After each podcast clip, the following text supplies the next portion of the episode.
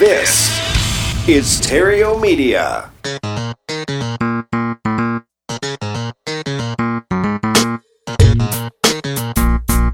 Success in real estate has nothing to do with shiny objects.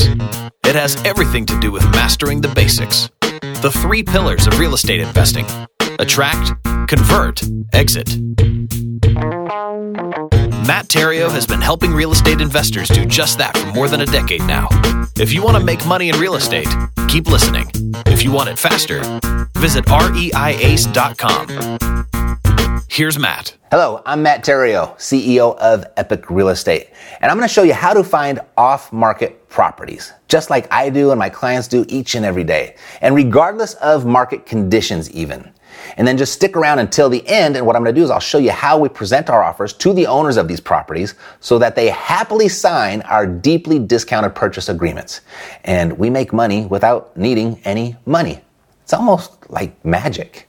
But First things first, we've got to find these off market properties before we can make our discounted offer, right? Makes sense? And the operative word here is off market. Well, I guess that's two words, but you understand what I'm saying. Meaning that these properties will not be on Zillow. They won't be in the classified ads. They won't be on the multiple listing service. You won't even find them at auctions as all of those really kind of are classified as on market properties. So I'm not going to show you how to find those today. What I'm going to show you how to find are off market properties where the deeper discounts are. And to find them, what you're really looking for is a motivated seller, a seller with some sort of problem that either prevents them or deters them from selling their property on market. These sellers, they typically find themselves in situations where a traditional sale just won't cut it. Alrighty? So here goes. And I'm going to do my best here to put them in reverse order of how well they work for us. So the last one is going to be our best one, all right? So number 10, garage and estate sales. By regularly combing the classified ads, both online and off, calling the garage sales and estate sales and just keeping it really simple, saying something like, Hey, I noticed that you're having a garage sale this weekend. Are you considering selling the house too? Now, the strategy, it's good for a deal or two every year. And we'd probably get a lot more out of these if we called them more, if we worked this strategy more, but, but we find enough off market properties with these other methods that I'm about to share. All right, so number nine, magnetic car signs and apparel, your clothing. And I've got a sign on each side of my car door that, that reads, I buy houses, and that's got my phone number there. And when I go to work, I also wear a t-shirt that reads the same thing. I don't have it on today, but it, it took me a really long time to implement these into our marketing because I was really just, I was too cool for it but they make the phone ring and they generate conversations, good conversations. And, and we get between two to three deals per year doing this. So I'm over the, the looking cool thing now. Nothing like an easy paycheck to get you out of your own way. All right, so that's number nine. Number eight, classified ads. So what I do is I regularly post ads in the classifieds, both online and off, in the properties wanted section, the properties for sale section, and I post short little job ads for bird dogs. And working the classifieds consistently, that results into a, I'd say a half dozen deals per year for us, at least. That's number eight. Number seven, for rents properties for rent. And what I'm doing here is I'm looking for frustrated landlords. And typically, a vacant rental will lead to a frustrated landlord. So I've got a virtual assistant that combs property management websites. They, they look at the rental inventory. Then they conduct a title search on all of those available rentals that you, they find on the websites. And then what she'll do is she'll send a letter and a three option letter of intent to the owner of those rental properties. And we get a lot of seller finance deals doing it this way. And, and believe it or not, those letters of intent will come back to us in the mail actually signed with the seller's signature before we ever talked to the seller. You know, I showed my client Daniel how to do this, and, and he fired off this pic right here to me recently of a signed contract that he just got back in the mail. He didn't believe it would happen, but boom, there it is. So that's number seven. Number six, the courthouse. The courthouse is one of our primary sources for finding motivated sellers, as most of the major problems that a property owner can experience, of which causes them to be motivated enough to sell at a discount, those types of problems are typically matters of public record. You know, problems like, like evictions and code violations and bankruptcy and divorce and, and, tax delinquency and probate and weed abatement and sewer liens, problems like those. And it's from the courthouse where we pull most of our data from as it's available at the courthouse first.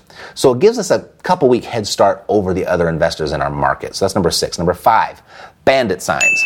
Yeah, those ugly yellow handwritten signs that you see at intersections. You see them everywhere. You see them at Home Depot. You see them in the parking lots of Walmart they work. That's why you see them everywhere. Now, it doesn't generate a bunch of calls, not a high volume, but Think about it. Who in their right mind would call one of those signs? Nobody. Except someone that really needs to sell. So those are high quality phone calls. And when we're, we're consistent with putting them up, they generate consistent deals. That's number five. Number four, driving for dollars. Now, this is a time honored marketing strategy, a, a, favorite of real estate investors. And it's very much what it sounds like. While you're driving through neighborhoods, you're driving, you're looking for dollars. And those dollars, they don't look like dollars. This is what they look like. They look like boarded up houses. They look like houses covered with blue tarps. They look like overgrown lawns. They look like newspapers piled up in the driveways. They look like houses that are deteriorating. They look like empty houses. And then you see for sale by owner signs or for rent by owner signs. Anything that would suggest that there's a potential problem happening there. You know, I've got my trusty uh, driving for, for dollar app on my phone where it's really easy enough to just go, stop by a property, take the picture, click a button, and a postcard with a picture of the house is sent directly to the owner asking them if they'd like to sell their house. Really, really effective. Number three, internet marketing.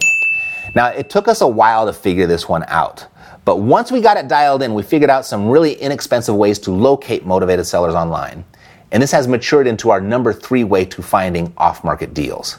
I mean, this right here, this is quickly catching up to be one of our main sources for our off market deals. So that was number three. Number two, networking. At the end of the day, real estate, it's a people business. Every piece of real estate you buy or sell will be from or to another person. Relationships, they are king. And if you have good relationships, you won't need much of these other strategies that I've mentioned. You know, relationships with, with realtors or other investors, wholesalers, attorneys, accountants, just about anybody that is directly or indirectly related to or comes in contact with property owners with problems can be a very fruitful relationship for you.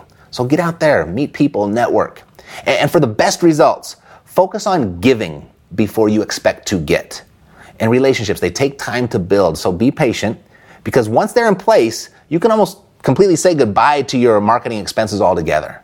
There's a really great book about this called Giver's Gain.